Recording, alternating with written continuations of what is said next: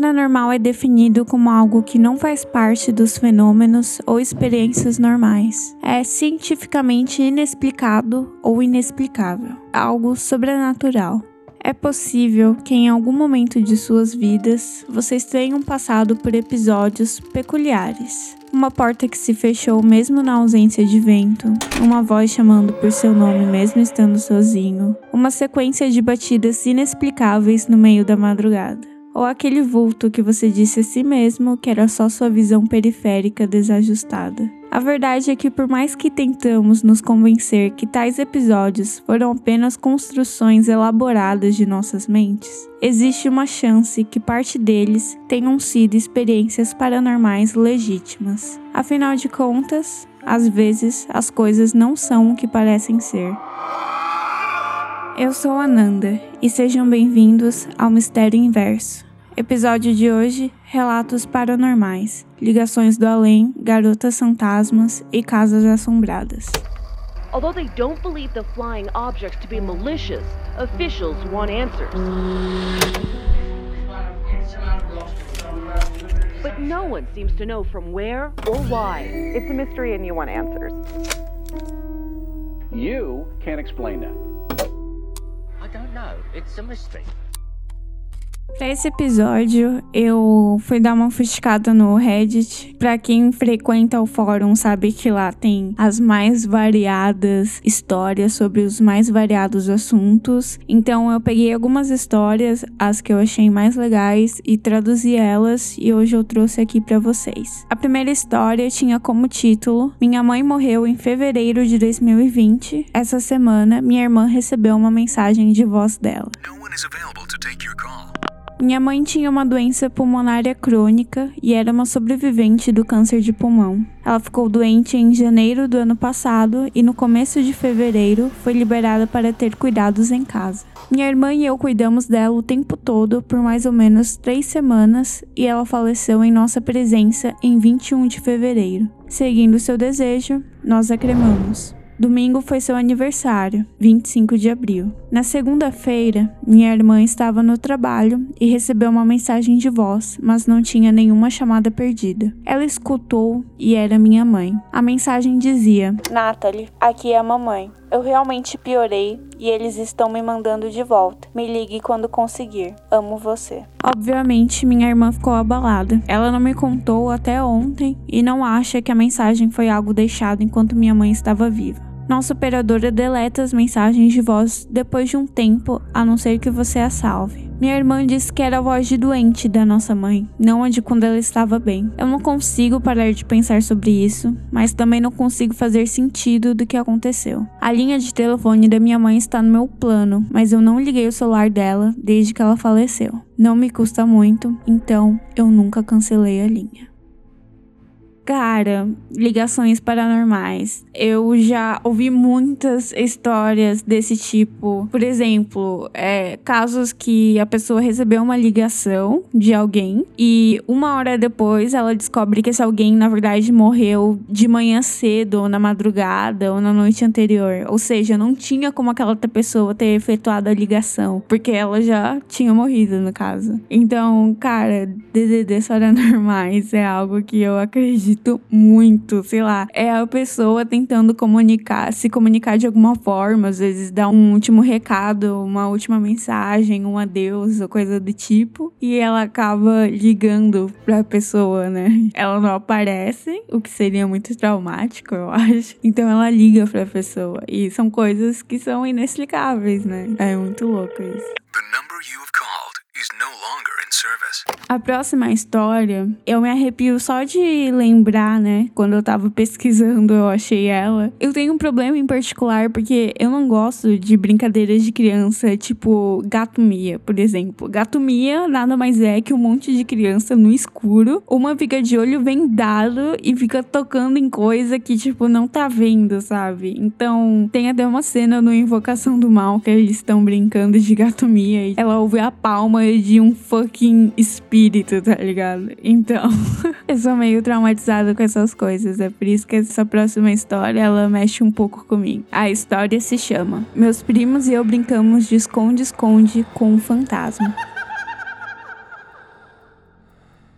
Minha tia deu uma festa na casa dela para minha prima que tinha acabado de completar 13 anos. Meus primos menores queriam brincar de esconde-esconde e eu pensei, por que não? Então começamos a brincar com eles. Depois de uma meia hora, eu vi uma garotinha nas sombras, se escondendo no quarto do meu tio e imediatamente pensei que era uma de minhas primas. Depois que todo mundo foi encontrado, eu perguntei quem estava se escondendo no quarto e aparentemente nenhum deles havia estado lá. Eu achei que estavam de zoeira comigo, porque eu sou extremamente inocente. Então, mais uma hora se passou e brincamos de outras coisas. E eu continuava vendo uma sombra e tinha a sensação de estar sendo observado. O ápice foi quando eu estava me escondendo debaixo da cama do meu tio e vi uma garotinha entrar correndo no quarto e entrar no guarda-roupas. Depois de uns 20 minutos, eu ouvi o barulho de alguém se mexendo e vi as pernas dela subirem na cama, mas não senti que alguém estava na cama, o que achei estranho.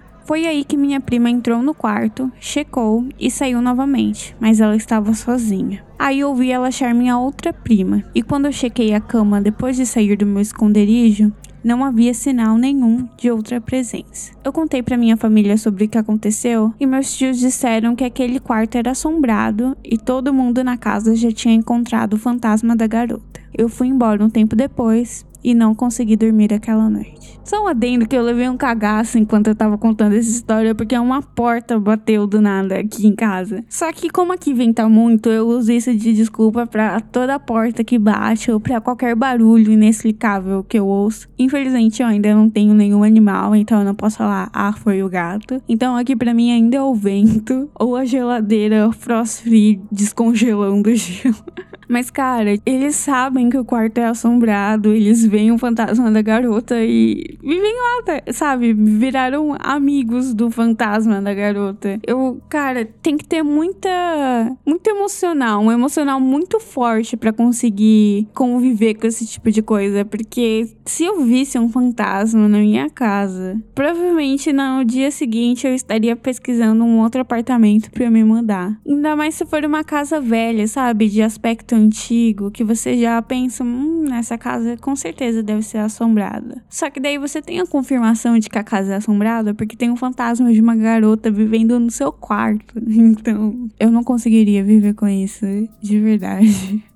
Bom, a próxima história é de um cara que vive na Índia e ele se descreve como um racionalista de 22 anos com um diploma em física. O nome da história é Dois incidentes fizeram com que eu acreditasse no paranormal. Minha irmã de 34 anos e meu pai de 59 viram e presenciaram coisas que eu não consigo explicar. Devido à natureza dos incidentes, eu não tenho escolha a não ser acreditar que coisas paranormais existem. Para vocês saberem, eu vivo em uma pequena vila da Índia e sou um racionalista de 22 anos com um diploma em física. Meu pai estava com seus 30 anos e estava indo para um evento religioso por cerca das 9 da noite. Ele viu um homem andando em sua frente e pensou que talvez ele estava indo para o mesmo evento. Meu pai perguntou para ele: Ei, você está indo ao evento também? Espere por mim, vamos ir juntos. Aquele homem se transformou em um bode na frente dos olhos do meu pai. Antes que ele conseguisse fazer senso do que estava vendo, ele ouviu sons de galhos se quebrando.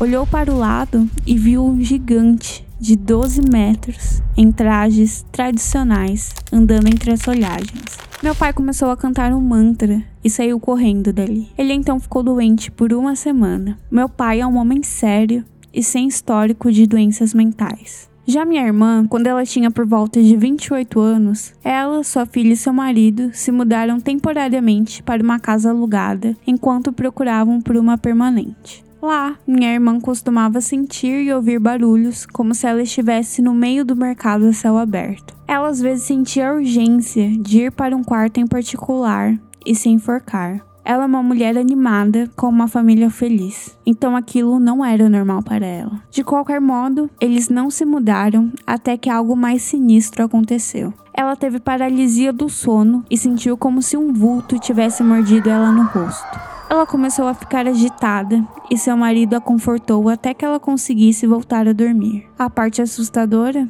ela acordou com marcas pretas de mordidas em ambas bochechas. Não consigo explicar isso dessa história tem tantos pontos bizarros, tipo, o cara se transformando em um bode na frente do pai dele. Depois um gigante de 12 metros. Só que a história da irmã dele, ela teve paralisia do sono. Ok, isso acontece. A gente tem paralisia do sono e as coisas que a gente vê parecem reais. Só que esse vulto que mordeu ela, ela teve uma prova física no dia anterior. Ela estava com marcas de mordidas na bochecha. Então é contraditório falar, não, foi só uma paralisia do sono, foi coisa da sua mente, mas cara, tem evidência física ela ficou com mordidas na bochecha. Então, isso para mim é assustador. Sem falar dessa vontade que ela tinha para ir em um quarto em particular e se enforcar, sabe? Talvez algo tenha acontecido naquela casa e tenha ficado uma energia negativa, é presa ali, né? É muito estranho. Eu gostaria de saber se quando eles se mudaram de lá, é, os acontecimentos cessaram, né? Porque daí é mais uma evidência de que o problema realmente era com a casa.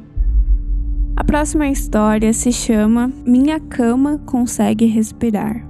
Quando eu era criança, eu amava brincar de Barbie. Certa tarde, eu estava brincando na minha cama como em qualquer outro dia. Em um dado momento, comecei a ficar cansada e decidi deitar de barriga para baixo e continuar brincando com minhas bonecas. Foi aí que senti algo muito estranho. Eu senti e um som de respiração. Era algo como se fosse uma batida de coração, mas não era minha. Eu coloquei meu ouvido contra o colchão e senti de novo, mas dessa vez mais rápido. É claro que eu poderia estar errada, mas tudo estava tão silencioso que o som da respiração estava nítido. De primeira, tentei fazer sentido daquilo, achando que minha mente estava apenas pregando peças, mas eu sabia que estava mentindo para mim mesmo. Minha cama tinha um espaço vazio embaixo, então minha explicação mais provável é que poderia ter alguém debaixo da minha cama, e isso me assustou pra caramba. Imediatamente, eu pulei da cama e corri para o quarto da minha mãe e contei para ela o que tinha acontecido. Ela obviamente não acreditou em nada do que eu disse, mas de jeito nenhum eu iria dormir no meu quarto sozinha aquela noite. Então, pelas próximas noites, eu dormi no quarto dos meus pais mas eventualmente tive que voltar a dormir no meu quarto. Eu lembro que fiquei muito assustada, mas a parte boa é que isso nunca aconteceu de novo. Eu tinha 7 anos na época e ainda me pergunto o que poderia ter acontecido.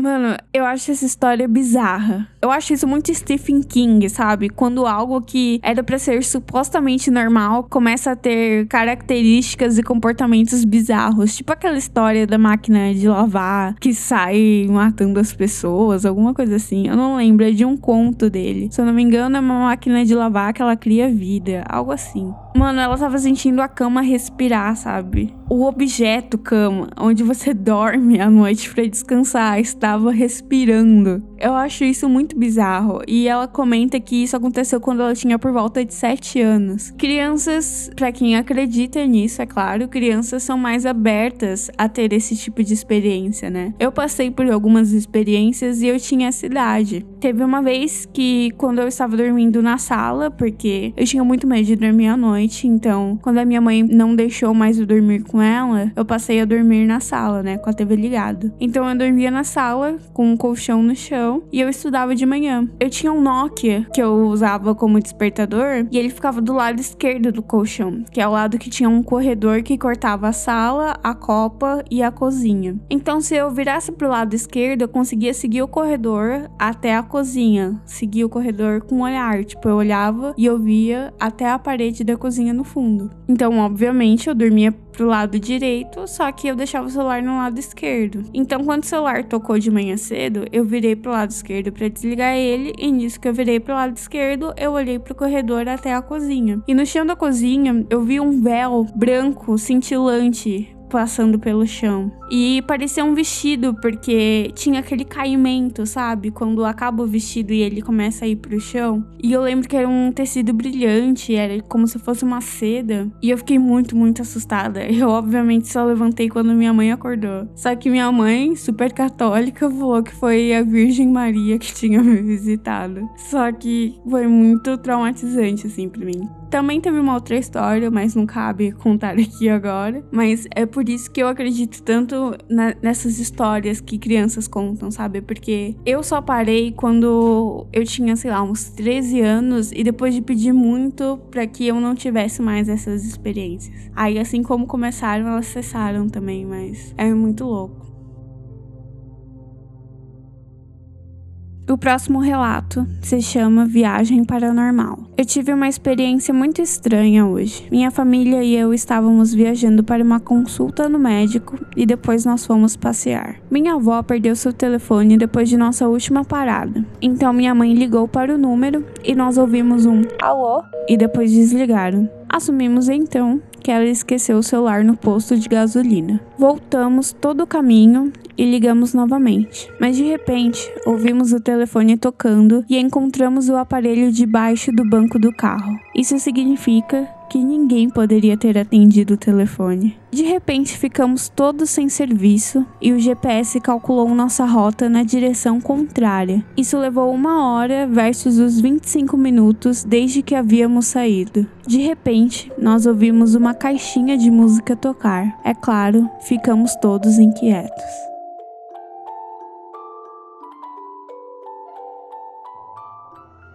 Isso é muito relato de Sete Além, sabe? Outra dimensão, tipo, alguém, a avó dela, sei lá, de outra dimensão pode ter atendido o telefone, só que por algum motivo o telefone da dimensão dela não tocou e tocou em outra dimensão e a avó dela de outra dimensão atendeu. E o fato deles terem ficado sem serviço no celular, sem área, e o GPS recalculando a rota, é muito, é, é muito parecido com aqueles relatos de pessoas que estavam fazendo uma viagem, um trajeto que eram acostumados a fazer. O trajeto levava em média 20 minutos. Só que por algum motivo, naquele dia, o mesmo trajeto, mesmo sem trânsito, mesmo sem nenhum problema a mais, levou uma hora. E eles só descobriram isso quando chegaram ao seu destino, sabe? Acontece alguma coisa ali no meio que é inexplicável, sabe? É, é como se fosse um buraco de minhoca para outra dimensão que muda o tempo à nossa volta. Isso são coisas inexplicáveis. E é muito isso, é muito sete além, sabe? Eu curto muito essas histórias de, sabe, outras dimensões e tal. Talvez podemos trazer um podcast sobre isso, Glitz na Matrix. Acho que é interessante, né? O que vocês acham? Deixa lá nos comentários que a gente pode fazer um podcast sobre falhas na Matrix e outras dimensões.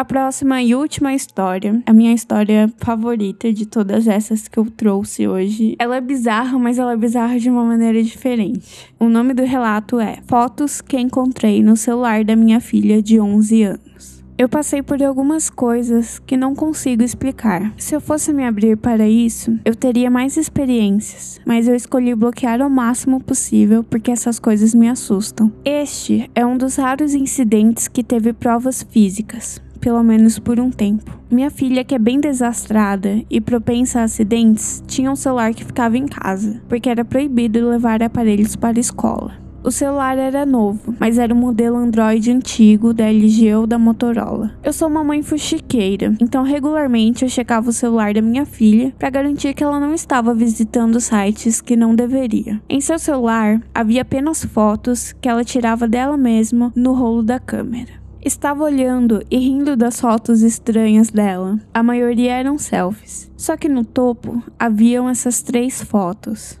Na primeira, havia uma foto de uma casa que parecia ter sido tirada de um celular. Ela foi capturada do quintal e num ângulo esquisito, mas dava para ver uma bela casa no estilo vitoriano, de dois andares, branca, com ornamentos em azul escuro. Tinha uma varanda com portas francesas e a foto parece ter sido tirada do canto do quintal, de baixo para cima. A segunda foto, assumi que foi tirada de dentro da casa, porque eu conseguia ver as portas francesas parecidas com a da primeira foto. Estava bem torta e um pouco fora de foco, mas era só uma foto do que parecia ser um quarto tirada da porta e parece que foi feita sem querer. A terceira parecia ter sido tirada de um buraco de uma fechadura antiga ou algo assim. Eu não sei como explicar, mas dava para ver as portas francesas, só que uma perna ou coisa parecida apareceu no meio da foto e a deixou borrada. Eram fotos estranhas que tinham sido tiradas no dia anterior,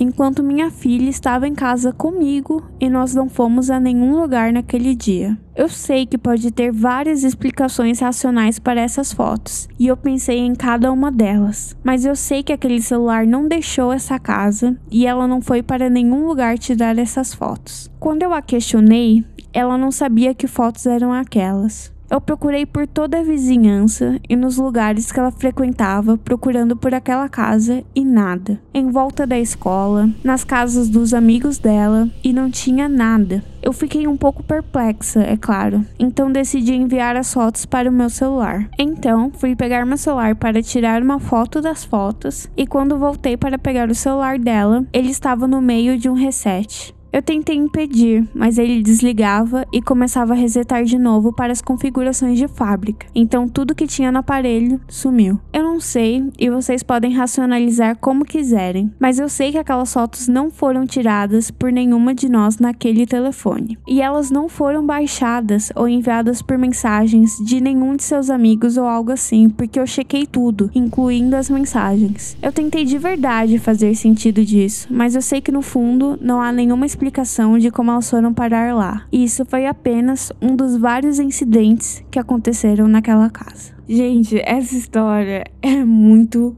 bizarra. Primeiro que as fotos são bizarras. Ela fala que a primeira foto é a foto da frente da casa. Era uma casa no estilo vitoriano, de dois andares, branca, e que a foto foi tirada do canto do quintal, de baixo para cima. Ok. Aí a segunda foto você vai para dentro da casa. Ela fala que consegue ver essas, as portas francesas da frente da casa, só que aquela foto tava torta e fora de foco. Mas ela conseguia identificar que era foto de um quarto tirada da porta. Então é como se a pessoa chegasse na porta do quarto e tirasse a foto do quarto. A terceira foto para mim é mais bizarra porque ela fala que parece que foi tirado de um buraco de uma fechadura antiga. E ela fala que é como se alguém tivesse passado na frente do buraco e uma perna tivesse é, borrado a foto, né? Por conta desse movimento da pessoa passando na frente da fechadura, a foto tivesse ficado borrada. E enquanto eu tava contando a história, o Juan até perguntou: Ué, mas talvez ela tenha baixado essas fotos. Só que daí ela fala que olhou por todo o celular e não foi download, não foi alguém que enviou para ela, não foi alguém que enviou por mensagem para ela. As fotos simplesmente apareceram e eram datadas do dia anterior, que segundo ela, ela ficou o dia inteiro com a filha dela e elas não saíram de casa. Ou seja, não tem como ter sido elas que tiraram aquelas fotos. A cereja no topo do bolo foi o celular começar a se resetar sozinho. Como se não tivesse estranho o suficiente, o celular simplesmente se resetou. E ela conta, né, que isso foi apenas um dos incidentes que aconteceram na casa dela. Então, essa história para mim é a mais bizarra de todas, porque aparentemente não tem uma explicação plausível, né, para ela. Muito bizarro. Eu tive algumas experiências bizarras, principalmente quando eu era pequena. Eu acho que todas as experiências que eu tive se passaram ali desde que eu me lembro dos 7 aos 12 anos. Caso você tenha uma história bizarra e queira contar pra gente, você pode enviar no e-mail mistérioinversoinc inc@gmail.com. Eu vou deixar aqui na descrição do episódio, tá? Envia pra gente que nós pretendemos fazer outros episódios no estilo desse, mas quem sabe com histórias de vocês. E eu compartilho mais histórias minhas também. É, eu acredito muito nisso. Então, se for plausível, eu acredito. É porque tem algumas histórias que às vezes a gente lê que são muito roteiros de filme, né? Então a gente fica meio desconfiado, mas o universo é tão misterioso, a gente não faz ideia do que, que tem no outro lado, como é o outro lado, se tem o outro lado. Então eu gosto muito de ouvir as histórias das pessoas e a gente também pretende trazer pessoas aqui para o podcast para elas contarem as histórias também. Então é isso. Eu espero que vocês tenham gostado do episódio. Foi um formato um pouco diferente do que a gente fez até agora. Mas sigam a gente no Instagram, arroba Mistério Inverso, no Twitter, o mesmo user, arroba Mistério Inverso. Deixem seus comentários, seus feedbacks, suas sugestões. E muito obrigada por ouvirem até aqui. Câmbio e desligo.